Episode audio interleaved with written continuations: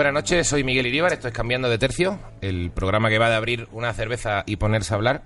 Hoy, bueno, hoy tengo conmigo a, un veterano de la comedia, uno de esos cómicos con, con una vida y con una obra mm, muy especiales y muy únicas. Eh, eh, este programa, bueno, se emitirá también, se está estrenando en la, en la Semana del Orgullo en Madrid, eh, y de hecho, eh, no sé con cuántas letras del movimiento LGTBI se identifica, pero alguna hay. Y, y bueno, bienvenido, Albert Boira. Bien hallado, Miguel Iríbar. ¿Qué tal? ¿Cómo va esa vida? Muy bien, te la doy por dentro del micro para no... Bien, bien, muy bien. Aquí, resistiendo. Aquí. Aquí, resistiendo. Aquí. Aquí, ahora. Me has pedido una, una corona, que iba a decir coronita, pero ahora no es coronita, ahora es corona. Sí, he pensado que pedir Jack Daniels con Coca-Cola igual era... Corona, una corona, una cosita. Bueno, pues- un splash, ¿no? Que te gusta ligerita la cerveza para no emborracharte mucho, ¿no? Para poder beber mucho sin perjudicar. Más que emborracharme es el hígado. Yo ya tengo un pacto hecho con mi hígado. Mm. Mi hígado intentó dimitir, huir de mí a través de mi esfínter hace años, pero no dilataba tanto en esa época. Y entonces hicimos un pacto. Me dijo, tú no bebes y yo no me voy. Claro. Esto, y esto tampoco se le puede llamar no beber, pero casi, ¿no? Te corta hasta limoncitos, tío. Hay unos mínimos cuando el Mira, médico... corta- pilla tú el tuyo si Cuando el quieres, médico y- me dijo, no fumes, digo, dos porros al día. Digo, por menos no, no merezco vivir. Y me dice, hombre, hay gente que se muere por dos porros al día. Y le contesté, Joder. sea. Sea. Y me dijo, pero sea Ibiza o sea... Digo, no, no, el cómico soy yo, Sí, doctor. deja de hacer el gracioso. no gracias y cúreme. Deje, deje de gracietas. Qué bien, eh, no sé qué está haciendo la gente que nos ve, pero... Bueno, la gente, hay, hay gente que es que me consta que hay peña que se pone el programa y se abre una cerveza. Sí. Para, para escucharlo, sí. Qué bien. Sí. A ver cuando hay gente que, se- que se pone el programa y se abre de piernas. Bueno, pues también está bien. Alguna habrá. De hecho, bueno, la primera pregunta. mm, Ay, la verdad es que entra fresquita la, la Y corona. no solo limón para el tequila. Hombre, por supuesto. Eso no te lo pedí, ¿no? No, eso no lo has pedido. Eso bien podía haber traído. ¿eh? Tengo un herradura reposado en casa bastante rico. Cago en la leche. Mm. Pero al buen herradura, al buen tequila no le hace falta limón, también te lo digo. Ah. El buen tequila se toma, yo lo tomaría con sangrita. ¿Eso es que... ¿Sangrita? ¿Qué es eso? Mm, Sangrita es una, pues una especie de mezcla de zumo de naranja, tomate, una especie de salsa inglesa o salsa valentina, que es como picantita. Y tiene que tomar un sorbito besito de tequila y un sorbito de sangrita. Eso es la verdadera manera de tomarse un tequila y no la mariconada, pues, la, la gilipollez de, de Dice limoncito la y la mariconada, sal. dice, no, lo voy a arreglar. La Lo voy a arreglar, la gilipollez. La mariconada es peyorativo y viene la semana del Bueno, orgullo. todo, todo es peyorativo hablando del orgullo y lo primero que suelto es mariconada. Está muy bien. No Eh, pasa nada. Pero bueno, decía que la primera pregunta que suelo hacer es: ¿tú eres más de beber, de follar o de tener razón? Hostia. Hostia, te has quedado ahí. Hombre, No te lo esperabas. Es que me acabas de poner tres cosas que pueden venir juntas, ¿no? En plan Sí. de, yo soy de beber follando. Pero y- tienes que ordenarlas. La gracia es ordenarla por, por Sí, la prioridad, eh, pero de realidad, mi vida. prioridad o beber, follar o placer, tener sí. razón. Uf, Hostia, follar. Follar. Lo hice como, como, como con lástima, coño. Por Coño, lo de beber y tener claro, razón. Estoy quitando beber y quitar razón. Me cago en la puta. Pero bien Voy follado. a tener que elegir follar, coño. Miguel, bien follado el mundo duele menos. El buen duelo muy bueno. A ti- Para a hacer un te- chiste es mucho más fácil todavía. A- ya, pero a ti Pero te bueno. están practicando una felación Mm. y te viene alguien y te dice, ¿qué? Se ha desplomado el IBEX. Y tú le dices, ¿me das cinco minutos? Tú Mm. Espérate no paras una felación. Espérate un poquito, ¿no? El, El tsunami mundo- ese, bueno, vamos a verlo luego en las noticias. ¿no? Hay un estudio psicológico que dice que la gente que llega el lunes a trabajar con las expectativas sexuales cumplidas el fin de semana trabaja más y le cae bien hasta su jefe. Y esto es... No, no, me lo creo totalmente. Si yo estuviera en una empresa, no dejaba entrar a nadie el lunes sin haber follado. Sí, Te sí. digo. No, no, hay que hacerlo, hay que hacerlo. Bueno, antes de nada, por si de repente la gente tal, hay que decir eh, que con motivo de, bueno, no ya solo de la fiesta del orgullo, sino en general, dentro de tu, tu historia Madrid, estás en, en humor de transmisión sexual, ¿no? Con Elsa Ruiz y Archivezos. Sí, señor. Y- Humor y transmisión sexual. Y estrenáis, bueno, este- HTS. HTS. Este programa se emite un, un martes y pasado mañana, ¿no? Estrenáis, ¿no? Jueves 4 de julio, Teatro Alcázar, a las 23 horas. Humor de transmisión sexual con Sí, Elsa. Ruiz, la, le- bueno, la colaboradora de Todo es Mentira. De con- Risto. Con Risto. De hecho, en el teatro, yo como soy ba- bastante mayor que Elsa, cuando le toca a ella el monólogo, yo le digo al público, sale en la tele, Sale en la tele. en lo del Risto. Sale en la Como tele. las abuelas, en lo del Risto. Uy, el Risto, uy. No, estamos muy contentos. HTS es un proyecto vital. Es una de las razones por las que me vine a vivir a Madrid, porque eh, Elsa y Archie viven aquí y aquí hay más movimiento teatral. Jaleillo. Entonces, bien, bien, estamos en la agenda cultural del orgullo, metidos. eh, estuvimos hace poco presentando el Orgullo Alcalá. Estamos con la pelea. Eh, un espectáculo para abrir cabezas sin salpicar. El humor a pelo, sin el condón de la opinión ni la moral. Mira qué bonito, oye. Sí, son eslogans de marketing. Joder. Esto.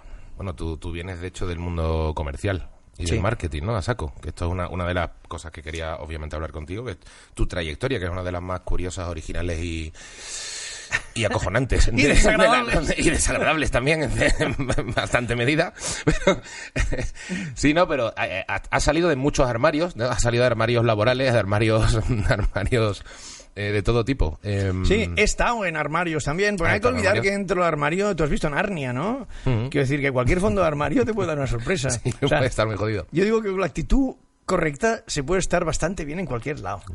Al final, ¿no? Entonces tuve mi época que por circunstancias, pues igual no era tan abierto. Mi círculo íntimo siempre ha sido que soy, siempre ha sabido que soy muy diluido moralmente. Ujú. Pero sí, tuve mi época y tiene su emoción. ¿no? Cada uno tiene su momento, ¿no? Con nuestro armario. Claro, yo hasta, hasta donde recuerdo que me hayas contado, porque tampoco tal, más o menos casi hasta los 40, estuviste como casado, has tenido una hija, estabas currando, no sé si de director comercial o de, comer- o de en una empresa, en una Sí, multinacional, como, ¿no? como un semidirector. Era el director de Andalucía y Extremadura de una organización comercial grande. Tenía como 80 vendedores a mi cargo. Decidía sobre la vida de los demás. Buah. Ya no puedo llevar adelante ni la mía. Sí, sí, y, y, de, y de pronto das como un pum, un, Sí, un yo- poquito, una hostia a todo. Yo le llamo desperté de, de la hipnosis colectiva. Eh, ¿Sabes? Hasta los 40, ahora mirando en perspectiva, ahora tengo 58. Hostia, creo- 58, qué cabrón. 58. Pues no lo llevas nada mal, ¿eh? Oye, yo te, te veo igual que hace 12 años. ¿Sí o no? Sí, sí. Gracias. Mi médico no opina lo mismo. Bueno, por, por dentro será otra cosita. Sí, sí, Pues pero- ya te digo, sí, me separé a los 37, 38, aunque mi multisexualidad la he conocido desde que tenía 13 años. Yo eh, nunca encuentro una razón para no agacharme si me apetece. Quiero decir, qué bien lo he explicado, ¿eh? Sí. Y a los 40, bueno, de pronto le pregunté a, a ese que cuando uno se mira al espejo sin buscar la- el grano, cuando te miras tú a ti mismo, y pensé, ¿qué es lo que más me apetece en lo que me queda de vida? A los 40 haces como un reset, en plan de... ¿Tú los has Sí, sí, yo ya tengo 43, ¿eh? ¿No te ha pasado que a los 40 es como, ojo, eres joven para muchas cosas y ya mayor, pa- o sea, es un buen momento para hacer eh, experimentos? A mí me pasó ya a los 30, había un- el típico punto, dice, a ver, que esto, esto ya empieza a parecerse a lo que va a ser mi vida o no? Exacto, estoy encarrilado, estoy en el carril adecuado. Sí. Cuando, cuando vas por la M40 que dices, Ajá. voy por el sitio porque esto ya, para rectificar, está jodido. Sí, pero entonces, ¿verdad? Yo también pues, me separé, me hice cómico, ¿sabes? Que al final quieras que no, pim, pim, pim, empiezas Las a... décadas te hacen pensar. Las décadas te hacen pensar. En los 40, no- sí, también. Al final, yo, me ha gustado eso que dice que te miras al espejo y ya no te miras tanto el grano, te miras a ti. Hay Sí, un puntito, yo creo, a los 40 que, que tienes razón que al final empiezas a, a, a darte cuenta de que tienes ya tu voz, que ya empiezas a ser tú y dices, oye, vamos a ser coherentes con quién soy yo. Ahora, ahora que ya lo voy sabiendo. Y además, opinión, ¿eh? Mm. Si atiendes en clase, en la vida, llega una edad en que te vas dando cuenta de que quien quiere, de que de quien quieres la, la aprobación es de ti mismo. Te vas dando cuenta de que te preocupas de que opinen personas que luego ves que no te importa su opinión y en cambio uno quiere estar satisfecho consigo mismo, ¿no? Sí, sí, es que es bastante importante. Y por eso, pero es verdad que como te conozco de hace bastantes años, y cuando te conocí, probablemente yo estaba más en los 30, me parecía bastante espectacular decir, hostia, a los 40 se puede pegar uno, un, un cambio tan tan fuerte, ¿no? Da Eh, marea, ¿eh? Sí. Pero claro, cuando yo me metí en esto no existía ni un local de comedia en Cataluña, había alguno en, en Madrid y me tocó a mí montar el circuito de comedia en Cataluña. Cogí la carpeta, volví a ser comercial y me iba de bar en bar de los barrios que me gustaban, en plan, ¿conocen usted el club de comedia? ¿Qué día tiene menos trabajo? ¿El 50% de la caja para mí? Sí, o sea, fue todo desde cero picando piedra. Sí, sí, es que ¿crees que es más fácil salir del armario sexual que del armario laboral? es más difícil el armario laboral. Aunque la- lo del armario sexual es, depende de la familia en la que caigas, ¿no? Mm. Pero al menos en mi caso, abandonar una vida. Yo ganaba dinero. Yo, o sea, no fue aquello de estoy en la miseria. Fue no me divierto lo bastante. Mm. Y divertirme es la prioridad más importante que hay en mi vida. La diversión. Por Sí. encima del sexo, ¿eh? Y eso que. Eh, sí, sí, sí, encima me- hace siempre me ha hecho mucha gracia una frase que dices, eh, que, que te diga, hombre, pero tú al final no, te- solo follas contigo, te dice, hombre, soy, soy maricón, pero no gilipollas. Esto te lo escucho. Exacto. A veces apretaba más y decía, hay mujeres que aunque seas gay, ay, mira, mira, mira, ¿qué te cuelga ahí? "Oh, yo soy gay. Bueno, y después ya volverás a ser, mira. Mm. Eh, esto es tan personal, ¿no? Eh, pero yo desde muy pequeño me di cuenta de que, de que con Elsa tenemos un gag muy divertido, nuestra cómica trans. eh, Sí. Yo le digo a Elsa, le estoy, la estoy intentando seducir en escena, y ella me dice, Albert, pero si no sabes lo que te vas a encontrar. Y yo le digo, yo contigo me como lo que me pongas en el plato. y es una buena definición de, si me gusta este plato, no voy a preguntar de qué está hecho, me lo voy a comer. Bueno, está bien. Está bien. Como oposición, si, si todos están de acuerdo, no hay delito. No, no, si eh, normalmente a, a los que somos más heteros en principio, eh, a mí el tema es que no me suele apetecer, pero realmente me, a veces da como envidia, esa envidia rara del hetero siempre al mundo gay, que dice, joder, si ampliar horizontes, es como dice, coño, si aprendo chino, tengo muchos más amigos con los que hablar. Bueno, yo, de hecho es uno de mis chistes, ¿no? Cuando me dicen, a ver, tú, tú eres libre sexual porque con esta cara tampoco estás para ir escogiendo. O sea, que también es como la ballena cuando come, la ballena abre la boca y todo lo que entra es plancton, pero, pero le deben entrar botellas de lejía a conejo. Pero él dice, he comido y me he hartado. Pero no, no, en mi caso tengo el listón más alto de lo que me merezco. O sea, para lo viejo y feo que soy, me gusta lo que me gusta. Y si no me gusta, prefiero... muy bien. Esos polvos de porque sí ya se han acabado. Mm. Siempre has defendido mucho, no sé en qué monólogo lo contabas, tú, la- el concepto de que no hace falta tampoco ser muy guapo, hace falta tener follabilidad. Sí, Eso- aparentar concepto- follabilidad. Aparentar follabilidad. Sí, aparentar follabilidad. Y encima le digo a la gente, porque sé que es el gran hándicap de más a la gente de mi edad, ¿no? Que se quedan en la barra ahí mirando, en plan, si yo me atreviera.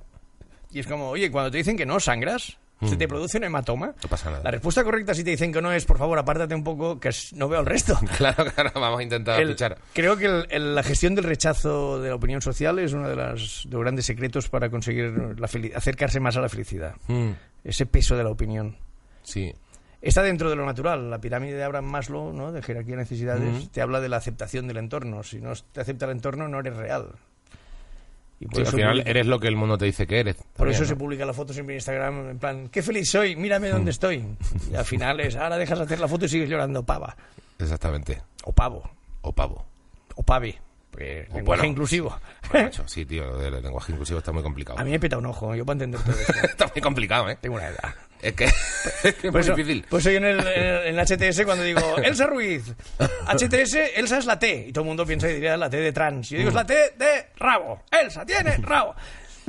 Es un, es un guiño a la gente de no os penséis que vamos a venir aquí con un espectáculo súper que hay que entenderlo. No, no, esto va de o nos reímos todos o, o la puta al río. ¿Tú crees que es más fácil, tú que has estado vendiendo, vender o hacer reír? Se parece mucho. Es que se parece bastante, ¿no? Sí, de hecho el primer curso de comedia que yo im- impartí en Cataluña estaba basado en las herramientas de venta del vendedor domiciliario. O sea, nadie le compra nada a un vendedor si no le cae bien, nadie le ríe un chiste a alguien si no le cae bien. Para caer bien, ¿qué hay que hacer? Pues la humildad de hablar de los propios defectos, la subestimación, que es una técnica de venta, que al final es, te digo que soy feo y te digo que soy viejo y te digo que soy tal, para luego ganarme el derecho a decirte lo que me salga a mí de los huevos. Es como, me, me pego mi- primero yo, y- o sea, hay una serie de técnicas de venta que son aplicables a, a la comedia.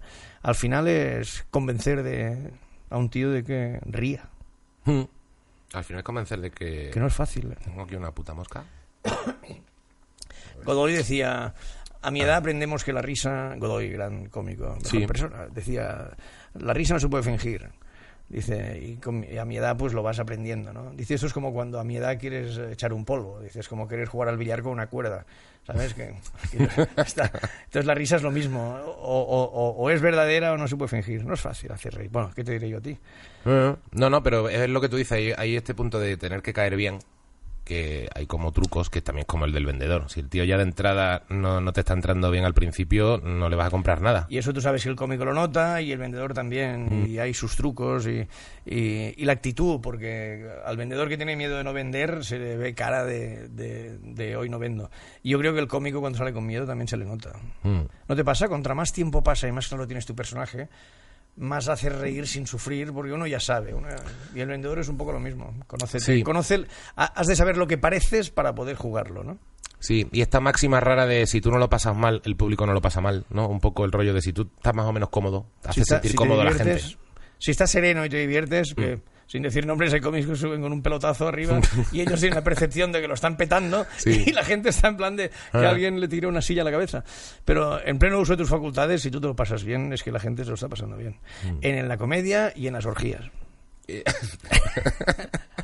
Esta mosca me está robando protagonismo. Esta mosca nos está robando protagonismo a todos. O sea, Pero- Oye, ¿se puede fumar en Se este- puede fumar, te iba a ofrecer un cigarro precisamente. Señoras y señores, Señoras y señores, estoy en retirada. ¿Mm?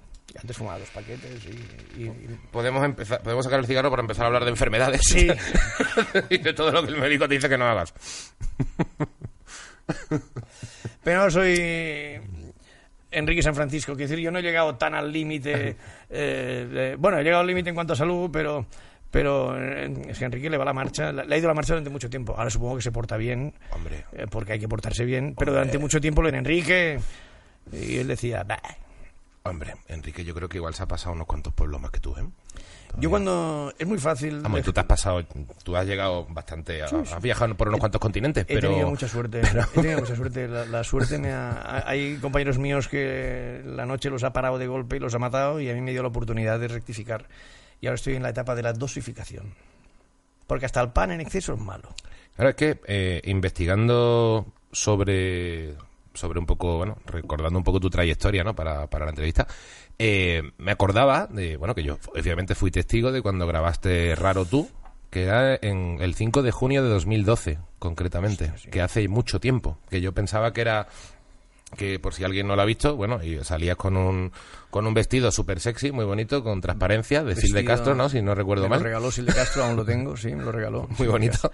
Sí, porque un día fui a... Les faltaba una chica en un espectáculo que hacían que se llamaba Señoras que hacen lo que les da la gana y no tenía a nadie y les dije, si me dejáis un vestido me travisto.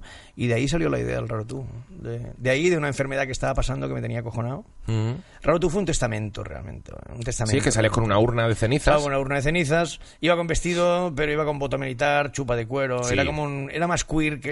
Sí, era, era queer macarrete. Era punky. con unas sí. pulseras de, de- de pinchos. Sí, ¿eh? no iba de señorita, no, no. No, no. Además, había muy poca gente que yo en ese momento me estaba. Me habían diagnosticado hepatitis C Hmm. en la época en que no existía aún un tratamiento que la curase, y entonces a mí me estaban poniendo un tratamiento experimental alemán que dejaron de hacerlo porque curaba a todo el mundo, pero nadie aguantaba hasta el final. Yo aguanté hasta el final, y durante ese tiempo en que si no se me curaba la hepatitis C, pues te va jodiendo hasta que llega la esquiosis hepática y Sí, no te, tiene- acaba, te acababa no matando. tiene Ahora ya se cura, ¿no? solución. Pero en ese momento no sabíamos, y, y durante ese tiempo escribí el raro tú. Fue como un, si me voy lo dejo dicho. ¿Sabes? Raro yo, no. Raro tú que te comes este mundo tal como viene sin protestar. Exacto. Era como una especie de... Y no me morí. Por eso ahora estoy escribiendo él, aún no. Claro, no, pero es que eh, tu rosario de enfermedades y tu manera de llevarlo todo es, es maravilloso en, en- en cierto modo. O sea, en el sentido de que, bueno, realmente es muy ejemplar. No sé, yo... A veces mi hija me decía, qué poco te quejas, papá, porque he tenido... Hombre, si quieres te las digo las, las que... Enumera- te enumera tú, que a mí me da la porque risa. Libertad, Libertad Montero ahora, la, la pinchos, la drag que hemos fichado para la HTS, cuando decimos las enfermedades, Libertad dice, digan bien después de cada una. Y se crea un clima de aplauso al Sí. Pero yo en el resumen, cuando dice, a ver, digo, mira, desde los seis años, meningitis, eh, infecciones de riñón, pleuritis, tuberculosis, bronquitis crónica, enfisema pulmonar, hepatitis A, hepatitis B, hepatitis C, eh, osteoporosis en los huesos, un infarto, seropositivo, y esta cara toda la vida. Y dos hijos, que esto también es una enfermedad, esto desgasta más que muchas enfermedades. Hostia, Pero- es que no te falta un perejil, ¿eh? Me falta un ictus y un cáncer. Prefiero primero el cáncer porque con un ictus no me veo haciendo comedia. No, No, sabría si ríen Ya, el, el miedo del ictus es ese, que te quedes ahí un poco para allá y pierdas el hablar y el rollo bien que... Pero es- había momentos míticos. A los 30 días de tener el infarto teníamos una actuación en un teatro, un rock and risas, y me puse a hacer rock and roll 30 días después del infarto. Inveté a todas las enfermeras de la planta de cardiología, primera fila, y les dije, estáis sentadas aquí y os digo que en el guion no existe al ver se cae. Si veis que me caigo, os he puesto en primera fila por algo. Está muy bien. Cardio reanima- reanimante. Está muy bien. Creo que, creo que lo comentábamos antes, creo que cuando uno está enfermo y si es de algo gordo, ah, nos preocupamos tanto de contar lo malo y de lo que estamos sufriendo, de lo que mal que puede ir, que nos olvidamos de verle los chistes que tiene cualquier situación límite en la vida. Y a mí el humor me ha sacado de mucha angustia, tanto por el VIH cuando me lo diagnosticaron, o sea, ¿Cuándo te final, diagnosticaron esto? hace unos 12 años, así más o menos, Joder. aproximadamente. En ese momento aún asustaba mucho.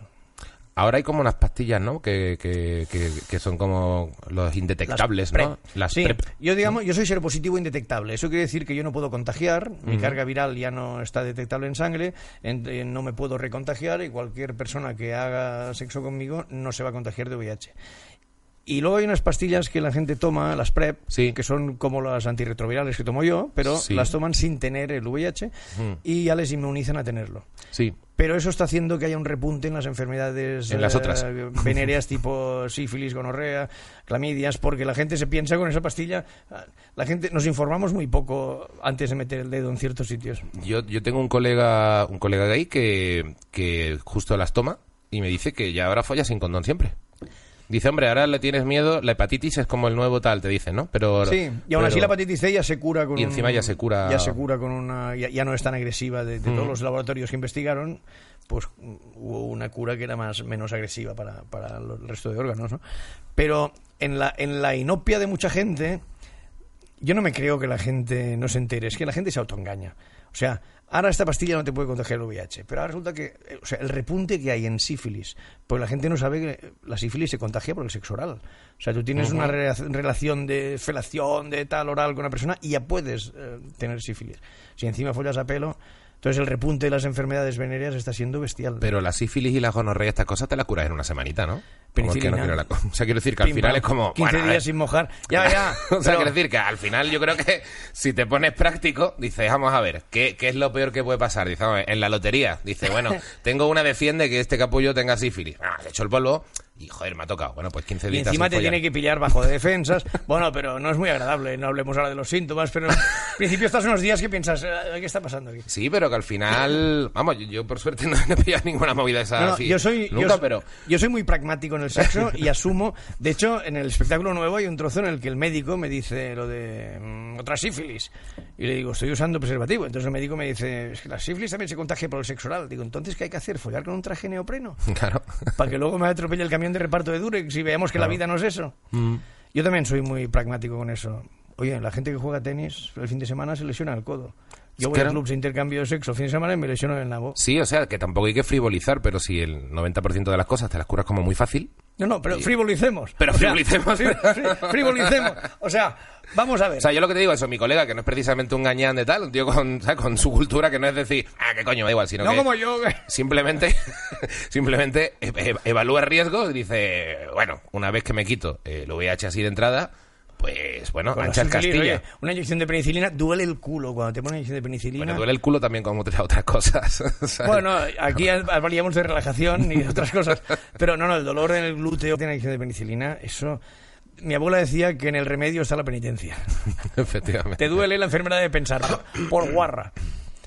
No sé, yo soy pragmático en eso. Yo asumo. De hecho, al médico le dije, oiga, ¿por qué el tenista tiene una afición que le provoca lesiones y yo tengo una adicción que me provoca infecciones? ¿Cuándo pasa de afición a adicción? Cuando el filtro del sexo versus la moral entran en escena. El ¿Vale? tenista, el tenista con el deporte es, me he lesionado y aún no cuenta. No, no, es que pegué así, hostia, es que es deportista. En cambio, yo me tengo que callar. No sífilis, oh, lo tienes sífilis. O sea, se juzga la enfermedad, depende de cuál sea el origen. ¿Me explico? Sí. Y la moral está ahí en medio. Eso es un clásico. Y la hipocresía social. Hombre, la... Entonces, yo le dije al médico, dígale usted al tenista que para no lesionarse el codo juegue con la funda en la raqueta. Puesta. ¿Eh? ¿Qué le dirá al tenista? Oye, peloteamos sin funda y Claro. cuando sea de partido me la pongo. Pues el. Mm. preservativo es lo mismo, doctor. Se rió mucho.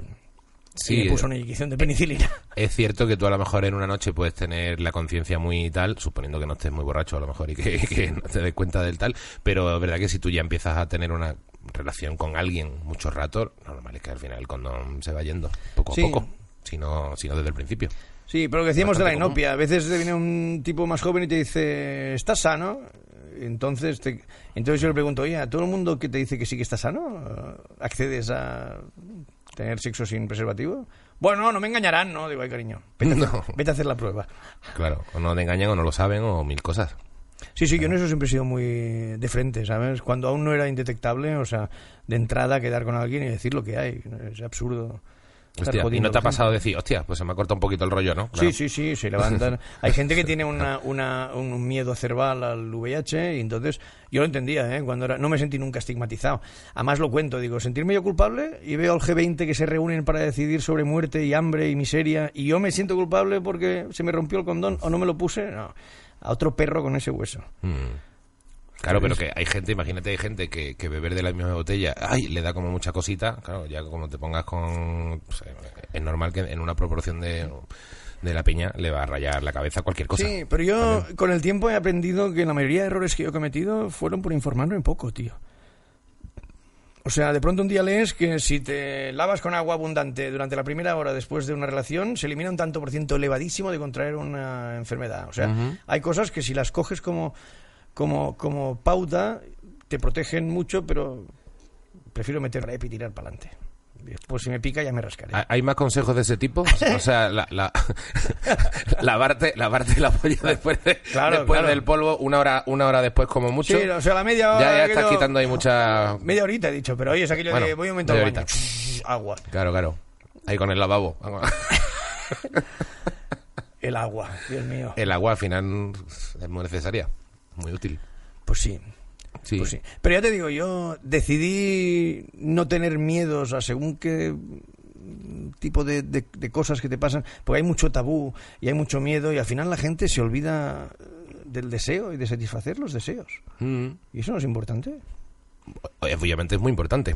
¿Tú, tú crees que la, la gente joven, que me imagino que pues todavía igual te va relacionando Hombre, de un modo u otro con, con Mucho, muchos, no, no, de ellos? Me acuesto nuevamente, me acuesto con gente muy, muy joven. Mm. Eh, me, me- me atrae mucho los buscadores, pero que aún son jóvenes. La gente eh, te ayudan a ver el mundo con ojos nuevos. Mm. La veteranía a veces es un hándicap también. Totalmente. Ah, yo estoy a lo visto. Cuando llegues a mi edad ya verás. Cuidado, cuidado. No, no, cuidado, claro. La gente joven ve el mundo sin el, sin el filtro nuestro y a veces Mm. distorsiona también la experiencia. Sí, mu- muchas veces... Esta es la excusa, pero me gusta la gente joven. Sí, al final es que están está más buenos, ¿no? Más- Parrugas ya tengo las mías. No, pero sí que es verdad que muchas veces cuando igual sales con alguien más joven, la gente... Que a la gente también le gusta mucho preguntar, que dices tú, bueno, ¿qué, qué, te- qué te importa, no? Y pero opinar. bueno, y opinar. Y casualmente opinan de cosas que parece que igual le dan un poco de envidia en un momento dado. Sí, pero casualmente. Yo, yo- yo tuve un amante mulato, una especie de novio, que era guapísimo, y todo el mundo, yo le decía a él, todo el mundo piensa que te estoy pagando para que estés conmigo. ¿Qué hijos de puta? Digo, no, mi amor, vamos a reírnos un poco de esto. Compórtate como una putita aquí. Claro que sí. Vamos a reír. Y, y le también dando rienda a, los- a tu fantasía también. Bueno, y porque en el fondo la mitad nos está mirando era, cabrón, eh, ¿se piensan que lo estoy pagando o, o- o que tengo la tercera pierna entre las otras dos? Pero era como, me da igual, lo estoy comiendo, voy a hacer esta digestión. Mm. Sí, y es verdad también lo que tú dices, que hay veces que te preguntan, ¿y por qué? ¿Y por qué a lo mejor no te juntas con gente de tu edad? Y dices, bueno, pues a lo mejor justamente porque al ver que en esa cabeza pasan muchas cosas muy parecidas, mm, me jode en cierto modo, porque parece que como que en la diferencia muchas veces se encuentra eh, un mejor polvo que cuando hay demasiada igualdad en... Sí, eh, en eh, cosas. No tengo No problemas con la edad, porque de hecho cuando me gusta alguien de mi edad, pues, pues para adelante, no hay problema. Pero me cuesta encontrar gente lo suficientemente loca a mi edad. Se, se calma mucho la peña. Sí, eso también es un tema, claro, que por supuesto no, no es que aquí, a- vamos, que a mí también me pasa que puede estar con gente de tu edad, con gente con menos, con gente con más, pero, pero es verdad que la gente se calma demasiado, se pierde un poquito la, la gana de estar un poquito colgado. Claro, tú sabes, a mí me gusta la noche, me gusta la fiesta, me gusta fumar un porro en la calle, mear entre los contenedores, oye, oye, que hay cámaras, Digo, pues que subtitulen, no pasa nada. Pero la gente se va calmando, es que la sociedad mm, domestica a todas horas. Bueno, que tú ya tienes 58 años, que te has pasado ya unas cuantas pantallitas, ¿eh? De, contra la domesticación. No es ninguna Sí, tontería. sí, sí, sí, sí. Yo lo escribí hace años. Decía, la cuestión es poner en tus casillas de la felicidad las, tus cosas, no las de ellos. Al final que acabas necesitando una cantidad de cosas que venden ellos para ser feliz Mm. que realmente no necesitas. Entonces, sí, me pasan unas cuantas pantallas. Por eso cuando gente de mi edad me dice, la música en nuestra época sí que era buena, yo les pregunto, ¿cuándo moriste, ¿cuándo moriste espiritualmente? Porque a mí me das techno house y un cuarto de pastilla y me lo paso pipa. Sin el cuarto de pastilla a lo mejor ya te gusta menos. pero bueno. Bueno. pero bueno, que la gente también escuchaba Lo hago a mucho. Jefferson Airplane puesto hasta la Sí, pero bueno, cuando voy a la sala trueno y que pincha alguien que me mola y tal, no me drogo entre semana. Pero descubrí algo muy curioso de las drogas. La gente en el fondo te sientes más... "Uh". la gente no ve cuando te metes la pastilla, la gente ve cuando te comportas Mm. bajo los efectos de las drogas. Entonces, cuando empecé a pensar en domesticarme con las drogas, empecé a probarlo de no drogarme, pero bailar como me sale de la punta al nardo. Ujú. Y resulta que la gente no te ha visto tomando de la pastilla. O sea, que al final es para darte huevos a ti, Mm. ¿sabes? Para sacar... Entonces yo con los años eh, me vuelvo loco bailando sin necesidad de drogarme. Antes necesitaba un empujón. Mm. Y muchos amigos míos, Ay, no bailáis, Ah, espera que me suba la pastilla. Es como, no está bien, pero tampoco... Siempre puedes bailar y ya te irá subiendo un poco. Sí, sea. no, eh, pruébalo. Claro. No te, quedes, no te quedes llorando hasta que empieces a notar algo dentro de ti. Claro. Pero vaya, también está bien ir sereno a una discoteca y observar. Bueno, un poco. Bueno, mm, ir sereno, ir sereno una discoteca no sé si está tan guay, pero, pero bueno. Sereno, sereno. O más sereno No, no que te digo yo que haya que meterse, pero, pero, pero yo, como yo, yo creo que si no me tomara tres copitas, no, no saldría por ahí. Lo importante es poder mirar los ojos al puertas cuando te vas. Se quedan con tu cara todos. Hmm. Tienen, para otras cosas no sé si tienen talento, pero para eso. Sí, son los con los años yo de volver a sitios, eh, hostia, le conozco, sí, sí, ah. pero siempre, buenas noches, vocalizando la N hay que hacerla. Si dices, buenas noches, ya te dicen, Vaya, Eh, este no, buenas este noches. no interesa. Y luego ya a a 100 metros ya vomitas, ¿no? Pero Darle la mano, funciona. sí, Rollo, oye, muchas gracias. Ya ha de ser más tarde, que no tenga la cola y la gente Mm. colándose porque te dice, circule. Pero sí, sí, exacto, gracias, gracias. Oye, tal, Tengan buena noche. pareces un tío equilibrado, luego ya vomitas. Le he dejado un tirito en el baño. Claro. Tony Mook tenía un monólogo que decía, le digo al portero, toma, para que te hagas una rayita. Y dice, le di un espejo.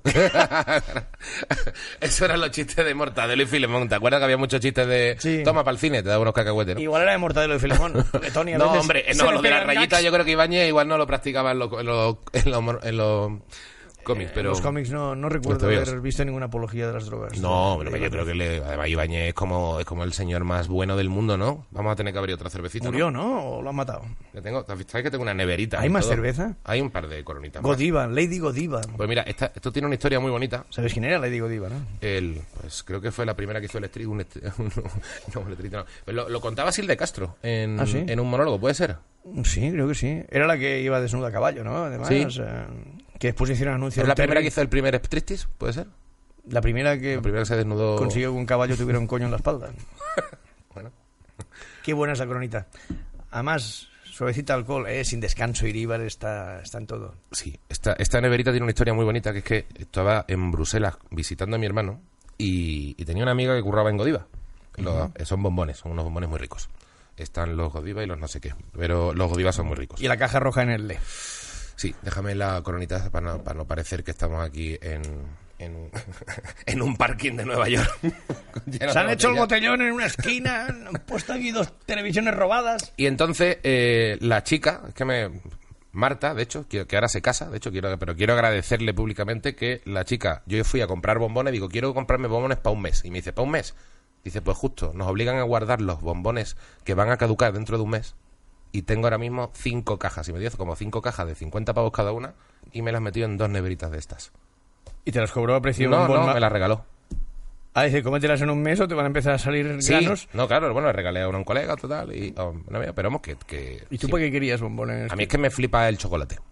No, me gusta mucho, me gusta mucho lo dulce, me gusta todo. Me gusta, eh, me gusta un chuletón, me gusta el chocolate, me gustan es las un poco, es un poco... Y la rúcula también, me gusta todo. Eh, si es- me animo me es- como unas Es espinacas, aditivo, pero ¿no? Es como el aditivo. Dicen que es eh, ani- ani- animador, ¿no? ¿Cómo se llama eso? El chocolate. eh, sí, También sí, dicen por supuesto. Es un sustituto del sexo. ¿Ha bajado tu vida sexual? No, no, para ¿Necesitas nada. chocolate? Para nada. Podría haber sido, pero no. El Eh. Qué bien, ha traído limones aquí. te traigo limones, mi, mi cuchillito. Si lo llego a saber, me traigo unas ostras.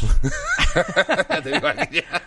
Oye, yo siempre que voy a actuar a Galicia, lo primero que hago en esos pueblos que hay ostras que te dan una copita albariño y tres ostras por rico. dos euros. Qué rico. Ven, me acaba de apetecer unas ostras ahora, coño. Y, y siempre que voy, me- es lo primero que hago antes de dejo la maleta en el hotel y me voy a meter tres ostritas y una copita albariño. Es que, uh, qué planazo ese. Yo de donde voy, cada sitio que hay que he ido de Hay- hay bolo, que hacer te sus- podría explicar. Eso está muy guay. Yo soy muy de eso también. Son, porque son vacaciones, Miguel. Es que, pero es que se disfruta, ese, ese pequeño, tú estás en un hotel que a lo mejor el hotel que te han puesto no es guay, el bolo sabes que igual va a ser una mierda, pero tú te tomas un albariño con tres ostritas y tú ya eres un señor. Sí. O sea, tú ya, tú ya te vas a, a tu casa relajado. Me he venido a Galicia, me ha ido todo mal, pero Sí. ostras. Me- Tres ostras. Tres ostras. ¿Qué Una- dices? ¿Podían haber estado malas? Porque tal como ha ido todo... Sí, tres ostras, una conversación con quien sea, tus ostritas, tu vinito y ya está. De hecho, en Villa García Rosa hay un tipo que me tiene mucha fe y mucho agradecimiento cuando voy, y, y me invita a una mariscada, o sea, en Galicia, me sienta y me pone esos platos largos. Qué rico. Y me dices, empieza por aquí. Entonces va subiendo. bueno, yo le sigo a él comiendo, ¿no? Pero no sé lo que paga, pero es. Qué es rico. sí, sí. Galvariño, Gran Bazán. Hace tiempo que no pego una mariscada. Esto de que al final tengo familia de Huelva eh, y allí hay una la gamba blanca y la cigara. la- Gamba la, llevan muy bien. la gamba la bien. sal y, Las y- coquinas. y la coquina. La Sí, coquina. yo, como viví en Sevilla durante un tiempo, me iba a la playa nudista Cañas. Sí. Iba o a Caños de Meca o a Mata las Cañas. Mata las cañas que ibas como a Camino- Cuesta Maneli. Después de Rocío. No, era una zona que no estaba ni urbanizada en esa época. Eh, A los 500 metros había otra persona ahí. Mm. Sí, como ya de Mata las cañas, a la izquierda, ¿no? Digamos. Sí. Para el coto. Sí, La sí. playa- Mi- ahora no sé cómo está, Mis padres hace- van mucho por ahí. No sé si vestido o sin vestir, pero, pero les gusta mucho. Ahí fue donde quise iniciar a mi hija en el nudismo y me di cuenta que a mi hija no le gusta eh, ir desnuda. Entonces yo no, Bueno. no educo en la adoctrinación, yo le dije opciones varias, hasta que vi que incluso estaba incómoda porque iba yo desnudo delante... No, en casa nunca había pasado, pero en la calle se me cortaba la niña. En la calle, ¿verdad? En el restaurante, cuando sacaban las chorras, estaba la chiquilla un poco incómoda. Se ve que toda la poca, mi padre. la poca vergüenza la gasté yo y a ella le llegó. Tu hija, de hecho, que es muy guapa y es cantante. Y canta además muy bien. Sí, ayer fue su cumpleaños. Canta muy bien.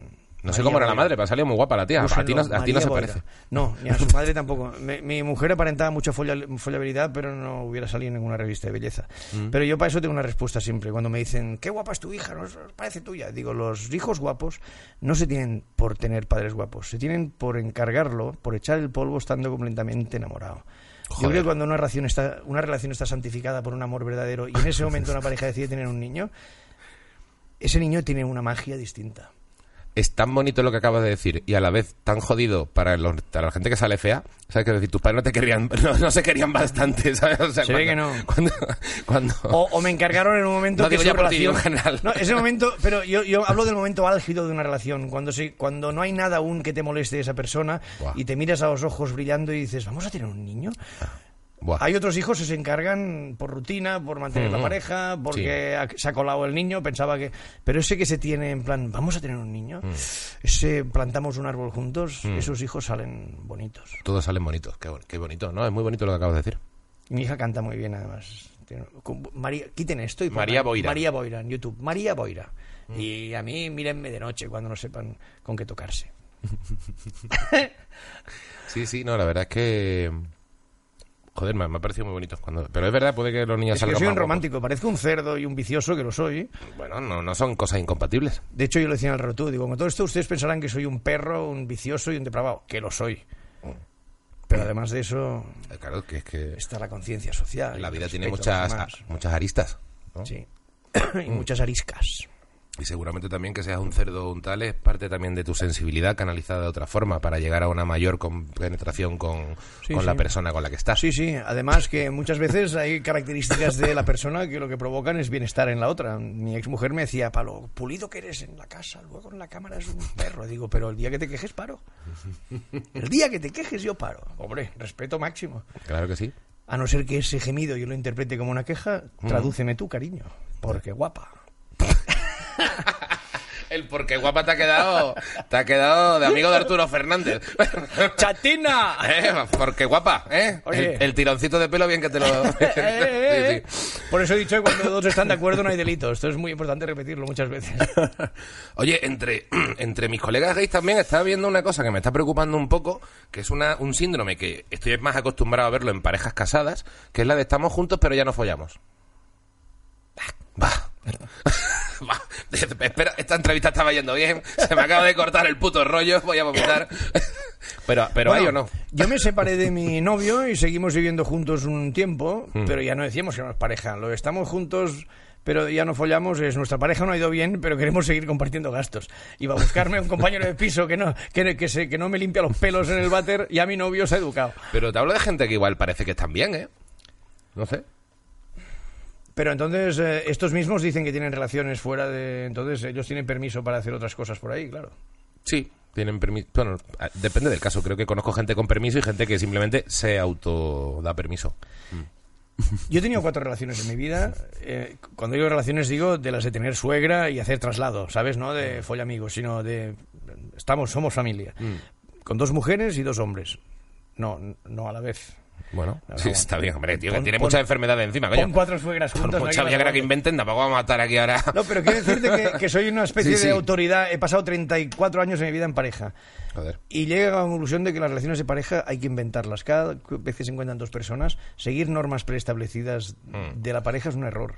Entonces, si dos personas están bien y hay un pacto civilizado entre ellos y ninguno de los dos está haciendo aquello, a veces el peligro es que uno de los dos aún está enamorado del otro y Mm. transige con, bueno, va, pues sin tener sexo. Si es sana, esa, ese pacto es sano, Mm. bien. Si uno de los dos está sufriendo y no se quiere separar y estamos ahí recogiendo las migajas que nos da el otro, Mm. hay que diseccionar. Siempre hay que abrir, siempre. ¿Tú no crees que a veces ir siendo, ir dedicarte a la comedia, que te obliga un poco a estar muy solo frente a cosas, a- a analizarte mucho, a ser cada vez más tú mismo, te ayuda también a ser más tú mismo y a aceptarte en la vida real? Sí, madre mía. Que es una cosa que yo he ido pensando sobre mí mismo, ¿no? Que creo que me, me ha, me ha ayudado mucho terapéuticamente a Te conocerme. un dineral en psicólogos. Sí, o sea que realmente empiezas a ser más tú con la gente y, y al final. Una cosa alimenta a la otra. ¿Sabes por qué además? Porque te das cuenta de que a veces en el escenario enseñas una parte muy. una arista tuya, una cosa agresiva, tal, y resulta que te lo aplauden. Exacto. Y al final la gente lo que aprecia es la diferencia. Para gente normal igual, ya están los demás. Entonces, yo sí, yo cada vez abajo del escenario he aprendido a ser más yo sin filtro porque el escenario me ha dado la confianza para hacerlo. Sí, Exacto. sí, estoy de acuerdo. Es que pero me parece una Yo paranoia, llamo- pero- yo le llamo trascender a través de la comedia. Mm. O sea, ir a por el propio yo a base de interpretar el super yo que está ahí arriba. Mm. Pero ahí arriba, yo se lo digo siempre a Dani Boy Rivera eso. Digo, tú ahí arriba eres seguro, eres un crack. Porque ahí eres artista y no estás expuesto a la opinión real. Luego bajamos a la calle y ya somos discretos. Mm. Saca tu puta locura. Pero no lo hace, porque dije el día lo hiciera, le echaría los tejos. Bueno, es verdad que es verdad que Danny Boy po- podía podía gestionar más que la comedia le, le transferiera más cosas. Estuvo aquí de hecho contando todas sus movidas, que también es otro él a los 40 en vez de en vez de decir soy gay, soy testigo de Jehová. Me parece una solución mucho más jodida para cambiar de para cambiar de rumbo tu vida, vaya. A menos no es, no es una opción violenta dentro de los grupúsculos que hay en la sociedad, con lo cual, bueno, ya es un poco violento en sí creer tanto ciertas cosas, pero quiero decir que al final en la calle están paraditos con su parada y no molestan. Ah. A veces llaman a las 10 de la puerta, a las 10 de la mañana en domingo a casa. Eso no es molesto. Pero No, no, pero bueno, luego se ha salido de hecho de los testigos. Sí, sí. Bueno, y es ahora- que y, lo- ahora, y ahora lo pone a parir porque, claro, al final le ha visto los comportamientos, la, Claro. ha, ha levantado la alfombrita y ahí solamente hay mierda. Pero es que yo con Danny Boy tenemos una relación especial porque él y yo escribimos durante el año pasado un espectáculo que se llama Dios ha vuelto, que estamos ensayando ahora con Juan Dávila y si todo va bien estrenamos en octubre. Mm. Y entonces, claro, cuando Dani se metió en los testigos de Jehová, digo, fue la hostia, claro. un agnóstico no creyente como tú, y, y se me- no, para investigar, Albert. Digo, "Uf, qué miedo. Pero no, parece que no. El virus ha sido, es peor casi puede una sífilis, ¿no? Bueno, ya te digo. O sea, vamos, me quedo con cuatro sífilis antes que hacerme testigo de Jehová, ya te lo digo. Ay, sí, con cuatro al año incluso. Con cuatro al año si hace falta. Porque con cuatro al año igual te espera un mes o dos sin follar, pero siendo testigo de Jehová, en teoría, debería estarte quietecito todo el rato. Las mujeres hasta que se casan Claro. tienen que llegar vírgenes al matrimonio. Claro, es un bajón. No sé si especifica por dónde, pero hay que llegar virgen al matrimonio. Hmm, yo- hay, hay, hay leyendas, bueno, leyendas no, confirmadas de, de chicas del Opus. Vamos a decirlo. Sí, sí. Exi- esto O existe. sea, no voy a dar nombres, pero que sí que de pronto es lo típico de, de... Tengo una amiga que tenía una compañera de piso del Opus y de pronto venía el novio, claro, era todo, no, no, antes del matrimonio nada, y de pronto llegaba y se escuchaban unos putos gritos y dices, bueno, pero ¿qué cojones están haciendo si no follan? Y era porque decía, hombre, pues por el culo no pasa nada. Ah. Porque claro, yo para follar, pa- solo para procrear. Ahora, jugar con otro agujero No ya... se lo hemos preguntado a Dios, No. pero por omisión del mensaje Exacto. escogemos la opción anal. Exacto. Pero si lo hubieran preguntado a ese Dios, Mm. eh, hubiera dicho, cariño, o sea, si no te dejo por ahí, no te pongas ahí al, otro que es esta para otra cosa. Lo de Dios, vamos, desde luego tiene... Hay un, hay un teléfono escacharrado ahí en los mensajes, me parece a mí. Sí, sí, por eso aquello de Dios de le que- hizo el mundo en siete días, pero no dejó una oficina de reclamación. No, no, ninguna. Hubiera estado bien. Ninguna. Dejó a los traductores. Mm. Menuda lacra. Joder, pues no sabía que tenía 58 palos, tío, qué cabrón. Pero lo lleva, yo te digo, lo lleva bien, porque tienes, tienes la misma pinta, buena pinta o mala pinta que tenías hace 15 años. Es verdad. Si ves fotos ahora, eh, eh, pero yo, yo sé por qué, ¿eh? Eh, mm, sigo teniendo muchas ilusiones, me, me alimento al niño, De hecho, en el raro tú ya lo decía, reivindico la inmadurez más allá de los 50. Cierto. La capacidad de ilusionarse, sorprenderse y equivocarse. Y añadía, ¿qué pasa? Que ahora que me queda menos que nunca y sé de lo que va, ¿me tengo que portar bien para dar ejemplo? Ahora me van a comer el rabo. Este era el... Pero arranca de un principio de, de- de que lo creo así. O sea, te estás haciendo mayor y te queda menos, ya te vas a portar bien porque no toca, ¿no, tío? Y ya esto ya, la vida te ha demostrado que esto es una estafa. Es que es una estafa. Lo de portarse gorda. bien y no, una persona muy correcta, pues para usted. ¿Dónde puedo escupir? Apártese. Es bastante estafa, ¿eh? No, no, O sea, bastante no. es una estafa espectacular. Sí, sí. O sea, Yo tengo una frase para eso que la, la- la acuñé eh, cuando estaba en el hospital con el infarto. Eh, repasé mi vida y pensé, qué bien hice a los 40 de cambiarlo todo, qué bien me atreví, qué me ha quedado viajar. Y ahora estoy en un proyecto de viajar una vez al año e irme dos meses fuera. Mm. Y la frase era, no permitas al auditor de tu vida, que serás tú en tu lecho de muerte, Mm. que le pida explicaciones al que tuvo tiempo y energía para hacer las cosas y no las hizo por vergüenza o desidia. Ya sé que es complicada, pero Mm. cuando estás a punto de morir o con miedo a Mm. morir, piensas tanta mierda de corrección y tanta... Una pregunta que, que hago siempre. ¿Cómo ha quedado esto? Me encanta, no, me encanta la reflexión y, y enlaza también mucho con, con la pregunta que suelo hacer a la gente aquí, que es que ¿qué pensaría tu yo de 18 años eh, si te viera de repente ahora? O sea, Fliparía, claro. O fliparía. sea, con pero- tu mentalidad de 18, ¿eh? Cha- el, el Alberto Sí, sí, de lo- 18 lo recuerdo, años. Lo recuerdo. eh, de pronto se encuentra contigo y tú ahora, un día de marcha, le cuentas ya, oye, mira, te voy a contar un Mira lo poco que he hecho". lo que ha pasado. ¿Qué pasaría ahí? Hostia, le daría las gracias. En serio. No, ah, claro, le daría. o sea, Yo con 18 te daría las gracias a ti de mayor. ¿no? Tenía una novia, me sentía prisionero del que dirán. Es que era un tío tímido, con complejos, que correcto, ah, ¿sabes? Con novia, me casé con 20 años recién cumplidos. eh, y me veía zarandeado por lo que tocaba hacer. ¿Sabes? En plan de un trabajo, un dinero, un tal, la reafirmación de la gente. Hola, Albert se cambió el coche. Oh, la novia Albert es muy guapa. Y me casé. Pero tenía la sensación de estar viviendo una vida que no era mía. O sea, yo con 18 años, además lo recuerdo porque he sido un sufridor toda la vida. Yo de hecho, mis hijos, mi hija, en especial mi hija, me dice, papá, qué bien, que saber que te diviertes a todas horas. Pero el Albert de 18 años, yo creo que le diría, De puta madre. de puta madre.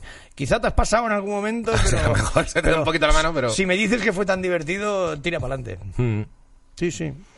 Sí, es Me- que es una reflexión interesante para hacerse, ¿no? De- porque te, te pone un poco de. Hostia. Mm. No, yo también creo que sí, que seguro que te caería. Nunca proyecté más. te- que estaría Hay una, hay una cosa muy curiosa. Además, amigos míos de la infancia lo recuerdan. Yo siempre decía que me moriría a los 40. Cuando hablas de joven, digo, ay, hasta los 40 y ya no. Y curiosamente a los 40 cambié de vida. Mm. Pero yo tenía la percepción de que... Y te no- hiciste más fiestero, por si no te había muerto todavía, dice, vamos a, a liarla más. Sí. Mientras que... ¿Cómo es aquello? Mientras quema todo es mecha. Hostia, es que es muy aburrido no divertirse. Sí, eh, ciertamente. Yo- o sea, una, es que ah, estás diciendo tanto lo de divertirse que me recuerda mucho a, conversaciones con colegas también eh, bebiendo, pero cuando no hago podcast, eh, que muchas veces cuando ves que cambian, que ve- ven que cambias de vida, que te echas otra novia, que no sé cuánto, que la lías parda, digo, tío, es que no- uno no puede evitar de- darse cuenta que al final esto es lo más divertido. ¿Sabes? O sea, a lo mejor, es que a lo mejor liarla, estar no sé cuánto, conocer gente, moverme, tal, es que es lo más divertido. Y Pero al el final... esquema mental de la gente busca la estabilidad. La gente sin darnos cuenta buscamos la estabilidad. Ah, ¿Sabes? Ahora que me gustaría tener a mí más dinero para no sufrir, ¿vale? O sea, la gente busca la estabilidad y cuando encuentra la estabilidad, o te vuelves conservador para no perderla, Ujú. o te das cuenta que lo divertido es la cuesta para arriba. Vaya. Mm. Me llamarán masoca, pero... No, y probablemente uno de los grandes males de, de esta época es la cantidad de gente con depresión. Y creo que seguramente es, es consecuencia directa de que la gente deja de divertirse. Y de buscarla divertirse lo más que pueda. Pero si además O, la diversión viene menos- empaquetada, viene enlatada. Entonces, eh, tú O sea, somos cómicos de directo. La gente busca poco la diversión en la calle porque hay tant... O sea, eh, hay mucho... La manada de la diversión estática, las redes para conocer gente. Tengo otra frase para eso, es que soy muy de frases. Bueno. Hemos perdido entre pantallas el valor de las miradas. Qué bonito. En el metro la gente ya no se mira los ojos. En el metro la gente Mm. mira la pantalla y si te gusta un tío cerca, le envías el mensaje desde aquí en lugar de decir, hola, me arrebata tu mirada, aunque no aún no he visto tu ojo derecho. Ay, perdón, eres bizco. ¿A cuál ojo te hablo? No sé, lo que sea. Sí, también te digo que en la, en la cola del Lidl tener, tener un móvil me salva la vida, ¿eh? Y no ¿Sí? te- sí, o sea, a mí... A mí Con los culos que hay por delante y los ojos que hay por detrás. Eh, primero, como te pongas a mirar mucho el culo en la cola del líder, acabas quedando un poco... Y se te cuelan. Y se te cuela la vieja. te toma, por, mi- Eh, eh, por, por- eh, por el mirar las tetas de la cajera. Y no, no, yo, o sea, que al final hay mucha idealización también. Salía precisamente una foto de, mira, esto era Nueva York en el año 1930 y estaba el metro y todo el mundo leyendo el periódico. No había nadie, me- ¿sabes? Mirándose a la cara. Había 50 periódicos en 55 personas. Y ahora es lo mismo con el móvil, tío. Pero la vaya, gente tampoco es tan interesante, ¿eh? Pero la gente frío. no miraba 5.000 veces el móvil al día como, como o sea, 5.000 La veces gente- el periódico al día. Seguro que no. Quiero decir que tú sabes, el móvil nos tiene, nos tiene. Esto es una parte de un, de un, Sí, de una conspiración, la, individu- la individualización del ser humano. Antes la vida de la gente se manipulaba a través de la televisión, el modelo social. Hmm. Por ejemplo, me fascinó lo que leí. Eh, las tabacaleras en Estados Unidos querían subir sus eh, ingresos. Entonces empezaron a pagar a todos los eh, productores de Hollywood, a todas las películas, para que las mujeres fumasen Claro. y doblaron, o sea, convirtieron el fumar en una, de- en una defensa de la, in- de la independencia de la mujer Sí. y duplicaron su facturación. Entonces, el gran movimiento feminista de Estados Unidos estuvo financiado, avalado por las grandes tabacaleras que querían vender Sí, más. de hecho, relacionado con eso, hace poco creo que leí justamente que había habido una manifestación en Nueva York súper potente de tías que fuman, como de reivindicando yo también fumo, y que fue como un hit feminista y a la vez, bueno, pues efectivamente un hit para los ingresos de las tabacaleras. Mm. Sí, porque además cualquier mo- movimiento social, pasa como con el rap, ¿no? Cualquier movimiento social, cuando hay un cierto peligro de que cambie algo de la sociedad preestablecida, se convierte en un negocio, se mete la presión de los resultados, ya tienes a los raperos más, más preocupados si están vendiendo discos que de cambiar el mundo. Mm. Cuando te compran el alma, estamos perdidos. Bueno, al final es que también que tampoco te puedes escapar tanto del sistema, ¿no? O sea, al final el sistema está ahí ya. O sea, es como... Sí, yo he hecho muchas tonterías. Yo, por ejemplo, hubo una época que me querían contratar en mítines políticos cuando las elecciones en Cataluña y yo no he actuado nunca en un mítin político. Me niego a actuar con unas siglas de partido detrás. Ah, y, eh, y piensas, ¿cuánto vale mi dignidad? ¿Cuánto me hubiera ganado aquí? Pero yo me metí en la comedia para ser fiel a mí mismo. Es verdad que el- los partidos políticos al final son como, como empresas, pero a ver, tú dices, a ver, soy Coca-Cola. Está claro que lo que lo que voy a querer es vender Coca-Colas. Pero en los partidos políticos hay un punto más siniestro. Es como, ya no es solo que quieras que te votes. ¿Tú, cuán- ¿tú qué coño vas a querer hacer? ¿Sabes? ¿O qué, o qué vas a querer sí. contar? ¿O cómo quieres manipular? Ya no es solo quiero vender Coca-Colas. Que en, última instancia es, vale, me Claro, estás comiendo claro. la olla, pero solo además- lo peor que te va a pasar es que yo te venda Coca-Colas. Sí, en cambio el otro, como le voten, vamos a ver lo E- que... igual Claro, te a mí me decías, ponte el meeting de Convergencia y Unión. Y era como, ¿qué? ¿Que me voy a poner con estas...? No, puedes decir que te pagan. No, pero yo salgo en el cartel Mm. con estas señores detrás y con todo el respeto, o sin ninguno, yo no, no me siento del mismo planeta Mm. que este tipo de gente. Bueno, La, la política da cada vez más pereza. ¿eh? Y, y ahora, joder, en, en Madrid que hemos perdido a Carmena, a es que me da un poco de pena haber perdido a Carmena, la verdad. Eh, sobre todo me da mucho bajón que haya llegado. Ya, ya, bueno. ya, ya han vuelto, ya están aquí otra vez. ya han vuelto, tío. Mm. Ya están aquí otra vez. Buah, tengo, tengo en el grupo de WhatsApp ah, de, de la facultad un colega que se ha hecho de box como a saco, tío, y, me- y nos tiene fritos. De verdad. Han hecho una gran campaña por redes y además está claro que eh, el libre albedrío de las sociedades democráticas está manipulado porque yo eh, hace tres días miré un presupuesto de letras de por expand corpóreas. Desde esos tres días, cada vez que abro el Google Noticias, me salen anuncios de letras por expand corpóreas. Quiero decir, tú abres las noticias de Google y van filtradas para ti. Entonces, la opinión se nos crea. Rupert Murdoch, el famoso multimillonario dueño Sí. de varios periódicos, decía que él decide cada día de madrugada cuáles son las portadas de sus periódicos. Porque aunque no compres el periódico, pasas por el kiosco y miras el titular. Y si el titular pone un marroquí asesina, ya pensarás, "Ah, putos inmigrantes, ¿sabes? El, el Mm. titular va formando la opinión de la gente. Y nos pensamos que escogemos. Ay, por eso Ay. escogí la comedia, porque pensé, con un arma voy a disfrutar mucho, pero voy a acabar en la cárcel. Mm. Mejor me río. Sí, hombre, la, la comedia ha salvado vidas, ¿eh? La, aparte de la de Ignatius, que siempre lo dice. Pero, pero- Sí, y almas. sí, sí, joder. ¿Tú crees que eres un ambientado? Que es otra pregunta que suelo hacer eh, bastante. Ambientado. Ambientado es, el que, cuando la realidad le dice un poco que pare, creo que está ya contestada la pregunta con todo lo que hemos charlado hoy, pero cuando la, la realidad le dice que, que ya está bien, él ¿sabes? Porque, porque creen en, en, en su rollo. Siempre pongo el ejemplo de el que en un momento dado coge unas alas como para volar y, luego a lo mejor no, pero es el primer paso para que luego se invente el avión. O ambientado hay mucho, el que te compra eh, las gafas del club de la lucha porque te da por ser yo qué sé, ¿sabes? Pero gente como un poco motivada, pero ese puntito de la realidad te está diciendo, bueno, para un poco, y tú dices, bueno, ¿qué cojones? Yo, yo tengo ganas, no sé. Hombre, yo, yo a, a ni- a nivel de salud, por ejemplo, yo sé leer las señales y cada vez que me ha venido una hostia eh, me he ido reduciendo, ¿no? Pero a nivel de vida en general, quizás sí, porque a los 50, eh, contento de mi gran cambio a los 40, a los 50 monté un espectáculo de rock and roll y humor con César Domenech, con mi colega Rock and rockero, risas. rock and risas. Y en ese momento yo me creía rockero, pero es que la gente, hostia, cómo mola. Y ahora estamos metidos en el HTS y en el mundo LGTB Mm. y ahora empiezo otra vez a hacer una historia musical. Mm, Hostia, hay que soñar, ¿no? Mm. Ya me lo miro desde esa perspectiva. Yo si me lo creo, tiro para adelante. Hay que tirar para adelante, yo creo, sí. Como mucho nos habremos comido unos meses de vida y unas risas, pero no... Pues ya está, que todo sea eso. Pues sí, ¿no? Sí, ya te digo. quitarle. Esto lo digo muchas veces, digo, señores, no se preocupen tanto, la mayor causa de mortandad que existe en el planeta es el nacimiento. Sí. La estadística no falla. Otra cosa es qué, cómo y cuándo. Yo en el qué voy sobrado, pero cómo y cuándo estamos empatados. O como decía Bill Hicks, miles de no fumadores mueren cada día, ¿no? Exacto, exacto. Aunque sea por no morir por nada, fume. Muy bien, pues con este consejo para los niños podemos ir eh, despidiendo. Bueno, recordemos de nuevo humor de transmisión sexual con Elsa Ruiz y con Archibezos y con Albert Boira. Sí, y además hemos fichado a una drag mítica en Chueca que se llama Libertad Montero. No la tengo ubicada. investigando. Necesitaba una excusa para salir todos los días durante un par de meses Mm. y me fui por Chueca a buscar drags. Y de pronto, aparte de Elsa Ruiz y Archie, que ya tienen su comedia sobrada, me encontré una drag que, aparte del típico rollo de te la meto en la boca y parece la sota de bastos, tenía mucha comedia. Ese es Y el entonces- típico chiste de drag. Claro, pero esta tía tiene comedia y está los lunes con nosotros en El Intruso, en el LGTB Comedy Jam, hace monólogo, canta. Entonces va a estar en el Alcázar haciendo platea. Cuando la gente venga, les va a estar ahí metiendo cera y al final hay una sorpresa que ya entra de forma... Pero hemos, hemos, tenemos un cuarto componente que es de fuera del mundo del stand-up, del monólogo, que es Libertad Montero.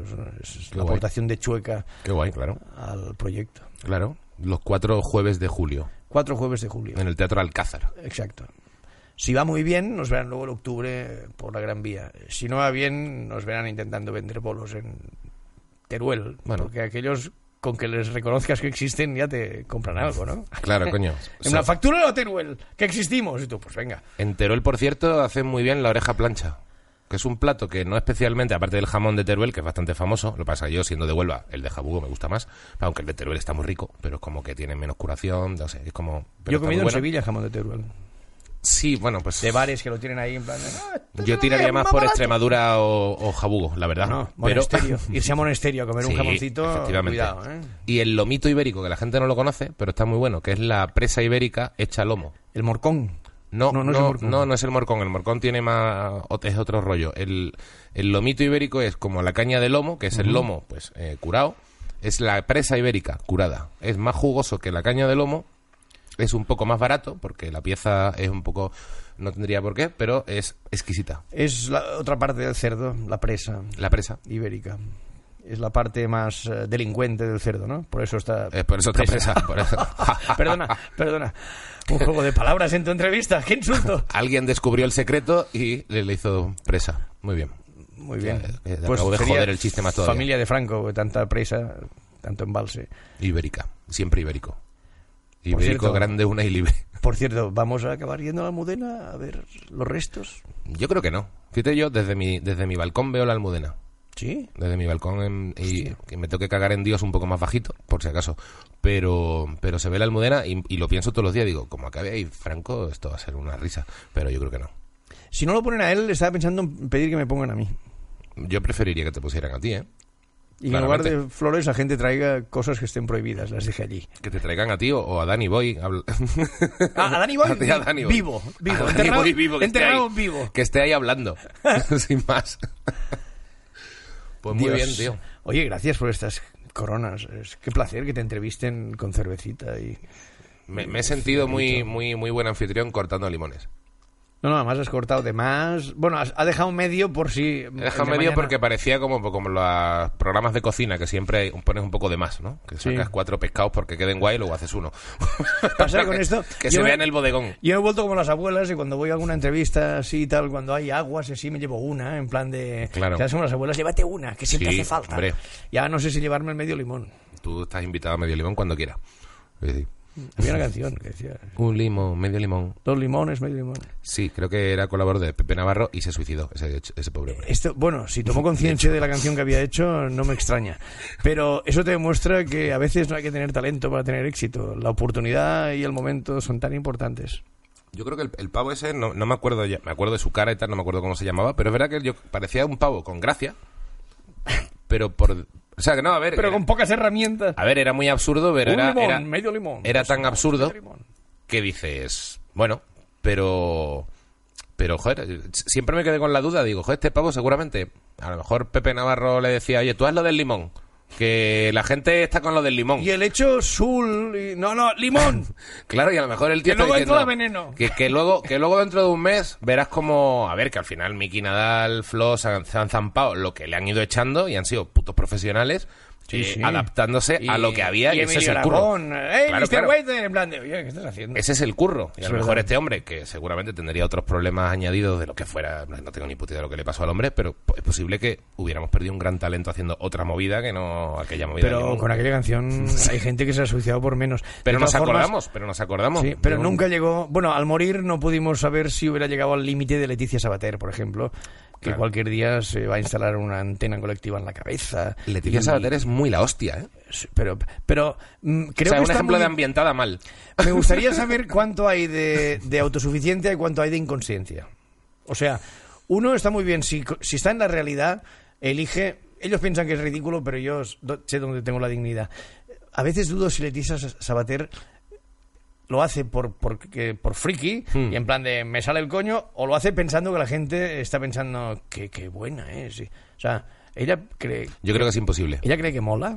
A ver, eso es imposible. O sea, yo que- lo, lo he pensado, ¿eh? Lo pensé porque También, es que es un tema. con el último vídeo que hizo, eh, bueno, este último, que no me acuerdo, la- no sé si 18 centímetros papi o lo que sea. Madre eh, mía. Pero tú solamente ves la tipografía, el cartel, la, fo- eh, la luz, la imitación, creo, como de rollo American Beauty fatal, ¿no? O sea, hay como, hay como, es- está todo, Pero esos abdominales que... los abdominales, la, el, el- el salir claramente basta eh, y, y- y vulgar, eh, pero quiero decir, está tan conseguido cada detalle de, la, de lo burdo que dice esto, hay un genio detrás.